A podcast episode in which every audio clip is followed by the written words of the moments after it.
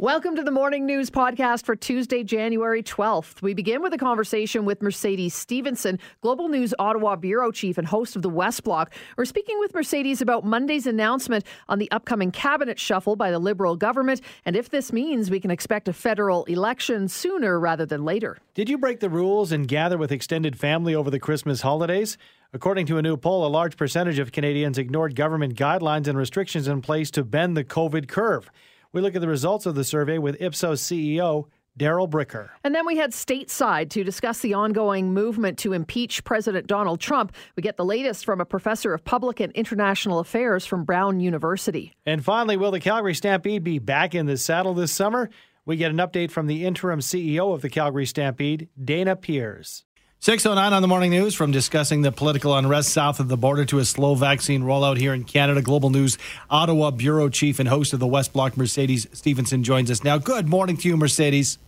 Good morning. Well, let's start with the uh, breaking news yesterday, late day, about the Liberal Liberal uh, cabinet shuffle. Sources say Navdeep Bains, who has served as Canada's Minister of Innovation, Science and Industry since 2019, will not run in the next election, and he will be part of the shuffle. What what other moves can we expect at this time, Mercedes?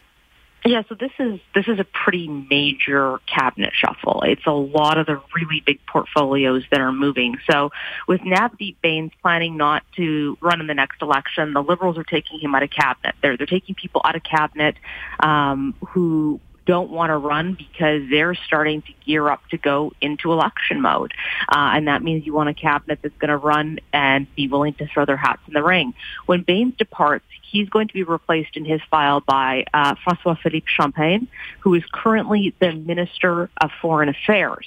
Now, who goes to Foreign Affairs? Well, that will be the Transport Minister, Marc Garneau, mm. who has been running transport throughout the pandemic. And then there will be a new face joining cabinet today, and that is Omar Alghabra. Um, he will be coming in as the new Transport Minister. There could be changes beyond that. I'm not sure. Those were the ones uh, that I was able to confirm uh, or we were actually able to break it at Global uh, from a number of sources last night that, that that was what was happening, that Bains was leaving politics. Um, and that's actually quite surprising in some ways. I've talked to people close to Navdeep Bains who say he's wanted this for a while. He wants to go into the private sector. He wants to make some money. He wants to do his own thing. Um, but he was the political lieutenant for Toronto. I mean, that's a big, big job. It's mm-hmm. a very important job for the Liberals because they have a lot of seats there. And I know some people were so shocked from this that we heard from some of his former uh, senior advisors who were calling us and saying, you know, your information can't be right. There's no way that Nav wow. is leaving politics. Um, but he is. Okay, so uh, you said right at the outset, this is all as the Liberals gear up for an election. Do you, do you think this means then we perhaps might have an early election coming? Well, I mean, in, in, a minority situation, it's never technically early in that they can go at any time. Yes. What I think it means is that they are looking to go potentially sooner rather than later, and we've seen the hints ramping up on that. Uh, so when I interviewed the PM in December, he talked about how there will be an election before 2023. We hadn't heard that before. Then it accelerated. He gave a radio interview uh, a few days ago in which he said, um, you know, that he expects essentially there could be an election in 2021. And what I'm hearing from senior liberals is that there is a good chance they could choose to go to the polls after the budget. We don't know exactly when that budget's going to come down. It's usually February or March. Uh, I think a lot of that will depend on where they're at with the vaccinations for COVID. Um, but these are all signs that they're getting ready to go into an election this year at some point. It could be fall, uh, but what I'm hearing and what my colleagues are hearing at this point is that it is likely that what they'd like uh, potentially a spring. The question is, how do you do that? Do you take yourself down on the budget and say, um, we want to propose such major things here, major changes, we're going to seek a mandate from Canadians? Or do you wait it out and uh, put something that's a poison pill in that budget to try to force more than one opposition party to vote against you, which is what has to happen for the government to be brought down the way the seats are divided right now. Hmm. On the other side, uh, Mercedes, when Erin O'Toole was crowned, uh, you know, leader of the the PCs, it was interesting because one of their strategies was to make sure that Canadians had the chance. Let's put them up front and center. Let's have uh, Canadians get to know Erin O'Toole. And then the whole uh, pandemic got a little thick for everyone. And uh, I'm wondering if the uh, the Conservatives are on you know solid ground and they'd be prepared for something like this spring. What are your thoughts on the, the preparedness of the Conservatives? I think they'll be prepared in terms of their infrastructure, right? So they'll have their campaign team ready to go. They'll have their platform ready to go. I know that they are working on the platform right now. I know they are figuring out those campaign teams. I guarantee you, uh, yesterday's announcement will have kicked them into high gear mm-hmm. if they had slowed down at all after some of the, the nail biters in the fall where we weren't really sure if the government might potentially be trying to take itself down or not. Um, but the big challenge is the one you identified do Canadians know Erin O'Toole? Um, and the polling would suggest that they don't know him that well. And if you're talking about a pandemic election where there can't be big events and you can't be traveling all over the place and getting to meet people, that would likely favor an incumbent because people recognize the name and name recognition is very important in politics. Mercedes, let's change gears a little bit and talk about vaccines. It seems to be, uh, you know, one of the, the couple of very big things that everybody has on their minds right now. Canada seemed to be at the forefront, uh, you know, when it really came down to it, that we had ordered all these vaccines. But there's a lot of criticism now that the rollout program has been slow and the provinces are not getting the vaccine or as much as they need or want. Yeah, and it's interesting. We had uh, Dominic LeBlanc on the show on the weekend. He's the Intergovernmental Affairs Minister, so he manages federal provincial relationships. Um, and he basically said that he thought that the premiers who said that were being a bit simplistic, that yes, they were going to run out uh, in coming days, but there are more shots coming in coming days. And he sort of poo-pooed that and said, you know, they know that. They, yes, they're going to run out, but they also know that they're going to have more shots almost right away. Um, so it's interesting. It's sort of that federal provincial split we've seen a little bit. There's no doubt the rollout has been slow. Um, to give you a relative example, I mean, when I did the show on Sunday, we'd vaccinated under 250,000 Canadians. I don't know what the updated number is as of today on Tuesday, um, but Israel was vaccinating that number of people approximately every two days. wow. Um, so that that is a much much higher rate of vaccination. The UK had vaccinated over a million. Um, so there was a number of countries ahead of us, including the US, the UK, um, and others uh, that, that were vaccinating much faster. So that certainly is a vulnerability for the government because it is a political issue that probably more people care about than any issue in a long time because it's directly affecting people's ability to be able to go back to work or to see people or to travel or to just go back to their lives. Um, what we've seen with the government before is they've sort of under-promised, over-delivered on vaccines, not with this rollout, uh, but in this case you're going to see, I think, a little bit of that blaming back, back and forth where they're going to blame the provinces say you could be rolling it out faster if you were that worried. Uh, just vaccinate as many people as fast as you can, and we'll get you the next dose as soon as we can. And the provinces are going to say, well, we're not going to do that because we're not going to set up vaccine clinics and then have them sitting idle because they've given all the shots. We're going to titrate them. Um, so I think that that's going to be an interesting little political arena to watch going forward. Mm-hmm. Well, absolutely, and uh, we'll be front row and center. I think a lot of Canadians are anxious to get the thing rolling, and they want to get that jab as soon as possible. Thanks for your time this morning, Mercedes. Thank you. That is Mercedes Stevenson, Global News Ottawa Bureau Chief and host of the West Block. 749 and despite the warnings from government leaders and health officials some of which you didn't heed their own warning but that's another story it seems a whole lot of canadians chose to ignore the advice and had contact with people outside their households over the holidays. We're going to break down the canadian holiday behavior with public affairs ceo at ipsos darrell bricker. Good morning darrell Good morning. Thanks so much for joining us. So, you've done some polling on this, and, and what did you discover about Canadians and how they behaved over the holidays? Well, it's less about their behavior and more about their misbehavior. Hmm. about, about half of them said that uh, that they uh, did actually break the rules. They gathered with people outside of their uh, outside of their households during the holidays. Wow. Uh, yeah. So 48% had some sort of in person contact with someone outside their household. And, and you even broke down the percentage of those people who gathered and mask wearing. And that's a fairly surprising number, too. Yeah, the inside didn't wear a mask group is 61%. So more than half of that 48% saying that they'd uh, broken the rules in a fairly, fairly fundamental way broke the rules, didn't wear a mask. Did you break it down by province as well, or just look at the, the country as a whole? No, we, we looked at it by province. Alberta is pretty much close to uh, what you would expect uh, for the national average. The place where people were really uh, um, stepping outside of their households and gathering with other people uh, was Atlantic Canada, and it stands to reason. I mean, there's there's a real belief there that uh, the experience that they're having is somewhat different from the rest of the country. This Atlantic Canadian bubble seems to be something that's real. You've got these numbers of the actions and, and what took place uh, by Canadians over the holidays. But even before that, um, you know, people have opinions and they form opinions as far as, you know, whether or not the government should tell me that I can or cannot spend time with my family. So you have a, uh, some percentages to deal with that as well. Yeah, 27% said that. Now, what's interesting also when you take a look at these data, because we, we were, we've been looking at this for a while now, and we asked people to predict what they were going to do during the holidays. This was prior to uh, uh, this survey, obviously, and prior to the Christmas holidays. And uh, people said that they were going to follow the rules. And the interesting thing is, among this 48%, they don't really feel that what they did was wrong. They also feel that um, what they did is not going to lead to an increase in in, in the uh, the case count for COVID. In fact, 85 85 percent of the people who said that they broke the rules mm-hmm. uh, said that it's not going to contribute to a greater increase in uh, in the spread of the pandemic. So uh-huh. the problem is that people think that they've modified their behavior, even though they're not following the rules. Combined with the fact that when they do break the rules, it's not going to lead to any negative consequence. Hmm. So okay, so one in ten said they felt a little guilty about their behavior, but how many of them? I'm curious because I know you looked into this. How many hid the fact that they were doing things they knew were they were not supposed to do. Yeah, we asked that specifically about travel. So about two percent of the population said that uh, that they uh, travel out of the province. Two percent said that they went somewhere out of the country, and another three said they went to a, a, some sort of a holiday property. So about seven or eight percent of the people population overall, which is a you know when you look at the actual numbers, that's actually a pretty big number. And one in ten of them said that they misled people about whether or not they were doing it. so they said, I, I broke the rules. I broke them in a really fundamental way, and I lied about it. So, Darrell, we had a texter say uh, going to someone uh, else's house was not breaking the rules for singles.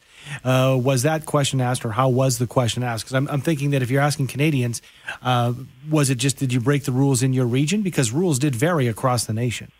Yeah, what we were seeing was that people were gathering in their communities. So the, the idea that they weren't, um, you know, going out of uh, out of province or going to other countries or doing any of those other things. Yeah, that was a really small number. I mean, when you add it all up, about seven percent, eight percent of the population, and different groups of the population were doing different things. So singles to singles, I think, was about twenty percent of the number that we're talking about here. But um, the the biggest part of the number was actually families gathering with other families. And uh, by the way, among under uh, among youth people, 18 to 35, although 35 is not exactly youthful, um, those were the people who are most likely to be breaking it on multiple occasions. I don't think, I don't think that's ter- that's not terribly uh, surprising, yeah. though, is it, Darrell? Thank you so much for the numbers. Uh, just, I guess, to show you what we all got up to over the holidays and and how much we actually lied about it too. Thanks for joining us this morning. My pleasure. Thanks. That's Darrell Bricker, Ipsos Public Affairs CEO. Political unrest continues stateside after last week's storming of Capitol Hill and the start of new impeachment discussions. With her take on the current political landscape, Wendy Schiller is a professor of public and international affairs in the Department of Political Science at Brown University and joins us now. Good morning, Professor. Good morning. Thanks so much for being here with us. Uh, boy, it just continues to to get even more, you know, sort of crazy in terms of the news that we're hearing out of the U.S. now. With word yesterday that the FBI was looking at potential violence that's been, uh, you know, talked about hitting all 50 uh, states at the same time. So it just seems to get more and more extreme as to what's going on in the U.S. right now, doesn't it? Well, I think that there, of course, they want to take every precaution. What we saw was an epic fail of security for our nation's elected leaders in the Senate and the House, including the Vice President of the United States. It was a stunning, uh, epic fail for Americans. I mean, I think most of us you know, if anybody's ever been to Washington, there's a fair amount of security. It's very difficult to get into the Capitol actually un- unattended. You, you know, it's it's hard, and most of us say, how do they possibly storm the gates? Literally, uh, and I think that you know there was a, a breach in Michigan. Um, you know, maybe some of your listeners are familiar with that. A couple of weeks ago, six weeks ago or so, where they stormed the Michigan Capitol. We had a sort of occupation in Wisconsin a couple of years ago, uh, but they they're getting more and more violent, and this is something that has really shaken, you know, the average American, most Americans to their core. It's not something that we expect. We have violence in America. We have uh, obviously a lot of gun violence. Um, but this kind of thing is something we expect to be prevented by security. And we have seen that that just simply did not happen last week. Uh, Professor, we've heard that you know uh, this inauguration on the twentieth will look different than any inauguration, perhaps in the history of inaugurations. Uh, but also the security. Uh, I'm assuming, and I'm not sure if you have any further details on how much further it will be ramped up as a result of the actions that took place last Wednesday. I think what you're what what we're going to expect to see, and I think first of all, um, I think what we saw on, in the evening last Wednesday night was extraordinary as well. We had all of these members of the House and Senate who were literally under attack, you know, really fearing and running eh, for their lives from this from this mob. And, and about five and a half hours after that, they went back into their chambers respectively. The vice president presided, uh, and they spent uh, from eight o'clock in the evening till about three thirty, almost four o'clock in the morning, continuing the process of certifying the election peacefully and came to a peaceful resolution where they affirmed uh, Vice President uh, Joe Biden's, President-elect Joe Biden's uh, victory in the election, which is extraordinary also. They didn't go home. They didn't run away forever. They went back in. And that's exactly why President Biden will get inaugurated um, on the steps of the Capitol. He understands the symbolism is extraordinary. You have to do that. You have to show the American people you can get a handle on security. So I think that's what's going to happen. But uh, there'll be a huge perimeter, uh, something we've never seen before. You know, probably at least a mile, if not two miles, literally where there's nobody allowed near uh, the Capitol, which is unprecedented uh, in inauguration. And inaugurations haven't been that big a deal. Um, you know, it's gotten much more pomp and circumstance in the last 25 to 50 years. Prior to that, it was not really such a big ceremony. Beyond the inauguration, Professor, do you think just the security that will surround, you know, newly elected President Joe Biden once he is sworn in, will it be just, you know, extreme for his entire term? Do you think? Uh, you know, it's a it's a it's a sad and excellent question. I think we what we do know is that President Obama, the first African American uh, president of the United States, had an extraordinary amount of security as well, and uh, the largest number of death threats uh, of any sitting president up until you know his presidency. So we know that the Secret Service uh, was successful in protecting President uh, Obama, uh, and they'll have to bring the same level of security, if not even higher, to President Biden and certainly Vice President Kamala Harris. But what we're seeing that's so frightening for everybody is that these threats are being made against average members of Congress, and they don't have that same kind of security. They travel back and forth, as you've seen. They've now had to have guards uh, guard them in airports uh, when they travel. This is extraordinary, and this is not the America that most people in America want to live in. So this is the big question mark. Does America come to the table in the next six to nine months and act as a community at the local level, state level, mm-hmm. national level to just tamp down and, you know, rid ourselves of these kinds of threats? That's the big challenge we face over the next, I would say, at least six to nine months. And, you know, how we do on that, um, I, I just don't have an answer for you today. But it's certainly, I think, in addition to COVID, our biggest challenge right now. Yeah, I, I, would think that in mm-hmm. so many challenges. What a crazy year!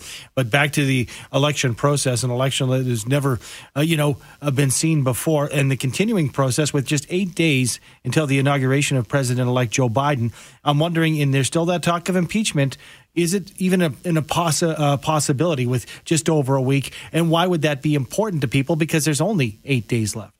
So the justification for impeachment, which is uh, similar to indictment, so it's just a leveling of charges, a filing of charges against the president. The Senate, we have a you know split bicameral uh, national legislature. The Senate has to hold the trial according to the Constitution. I just did my homework this morning and reread it for you. Um, the, the, the, it doesn't say the Senate has to hold a trial. It just says once somebody's impeached, the Senate holds the trial. The problem is you can't get the trial started until the Democrats take uh, majority party control of the Senate, which will happen after Vice President uh, Kamala Harris is inaugurated, sits in the Senate. It'll be 50-50, and she'll break the tie, organize the Senate in favor of the Democrats. They would have to hold the trial. And the problem with that politically uh, is that that's the first uh, couple weeks of the Biden presidency. Mm-hmm. So you'll just turn all the attention away from Biden and back to Trump because of the trial. So there's a political problem as well as a logistical problem. He'll be out of office. What's the point of having a trial if the person's already literally out of office? It's to bar him from running again. But I just don't know that the cost of taking away all that energy from Biden uh, is worth it. We don't know what the world will look like four years from now. So this is the big problem for the Democratic Party. They want to make make a statement in the House of Representatives. The president incited an insurrection and really sicked a mob uh, onto the members of the Congress. And, you know, uh, uh, their lives. So they want to make a statement, and they have the power to do that. You know that it will actually remove the president. Nobody really thinks that's going to happen, and then you get yourself into a circumstance where are you really, you know, abusing the process by doing this when you know that the Senate trial will be in effect moot. Uh, and that and that's a big question mark. They're going to go forward anyway. There's enough passion to make the statement, but it's unclear in the long run that it is really the, either a smart political move mm-hmm. or even a smart symbolic move right now. Well, the eyes of the world, Professor, are definitely on the United States right now as we head towards the inauguration. And let's face it, beyond too. Thank you so much for joining us. I'm sure we'll check in with you again another time. Appreciate your time this morning. My pleasure. Thanks. That is Professor Wendy Schiller with the Public and International Affairs Department of Political Science at Brown University. 850 on the morning news as the pandemic continues. Calgary's biggest event of the year is looking for ways to safely host events in July. For details, we're joined by Dana Peers, the interim CEO of the Calgary Stampede. Good morning to you, Dana. Good morning, and thank you for having me. Thank you for being here. I know it's six months away, but the question many Calgarians, particularly after missing last year's edition of the Stampede, many Calgarians are asking Will the Stampede be back in the saddle this summer? Well, I'm certainly optimistic, and uh, we are as an organization certainly planning. Uh, planning is currently underway for the 2021 Calgary Stampede. I mean, Dana, we know with Stampede, you pretty much plan year round for as soon as the the first one is over, you're planning for the next one. So, but how do you how do you kind of plan for something when there's so much that's just up in the air at this point? Well, you, are right. I mean, it is a it is a challenge, but uh, I think that uh, we've got an incredible group of employees and uh, some very energized uh, volunteers, all uh, thinking hard about uh, how we can safely proceed with the Calgary Stampede come July. We're certainly working with our partners, both of the city, AM. Alberta Health Services as well as CEMA, uh, certainly trying to understand what the restrictions might look like uh, come July and uh, adapt accordingly.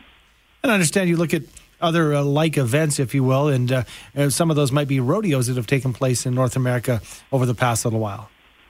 Sure. So, you know, last month, of course, uh, the National Finals Rodeo uh, went ahead in Arlington, Texas. Uh, it was certainly an interesting uh, event for us to take a look at. Of course, that event's typically held in Las Vegas.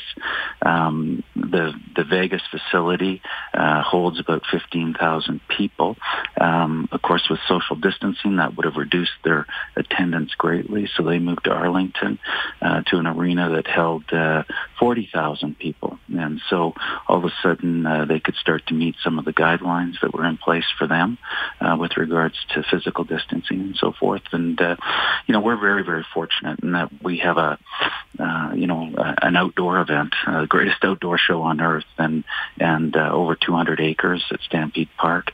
And uh, so we're trying to reimagine that and think about uh, uh, how we use that space and how we might be able to, uh, uh you know, physically distance and and be able to uh, produce a Calgary Stampede 2021. When it rains on the Stampede grounds, it's it's a bad thing, but in this case, it, it perhaps is a really good thing that it is so much outdoors. So, Dana, are you pretty confident to say though there will be some form of Calgary Stampede in 2021? We're we're certainly working towards that. Uh, of course, I, I don't have a crystal ball, uh, but I'm very optimistic, and uh, I even look at 2020 as much as uh, it was a very difficult uh, year for us, and and uh, having to cancel the 2020 Calgary Stampede, we were still able to engage with our community, and I believe that in 2021 we'll be able to have something much closer to what a regular Calgary Stampede would be and you think that you know we'll we'll know in the next few months. But having said that, you can probably feel the anticipation. Calgarians need a stampede, right? Mm-hmm. well, I think Calgary needs the Calgary Stampede. Uh, uh, you know, we certainly know what sort of economic impact it has on the entire uh, community and uh, our hotels, uh, our rideshare, restaurants, bars, mm-hmm. Uh, everybody. it's a substantial impact, and we're going to do everything we can to make sure that we can ride again. Well, I know where my boots are, so I think uh, I'm ready to rock and roll anyway. Thank you so much for your time, uh, Dana. We appreciate it. Well, thank you very much and have a good day. You too. That is Dana Peers, interim CEO of the Calgary Stampede.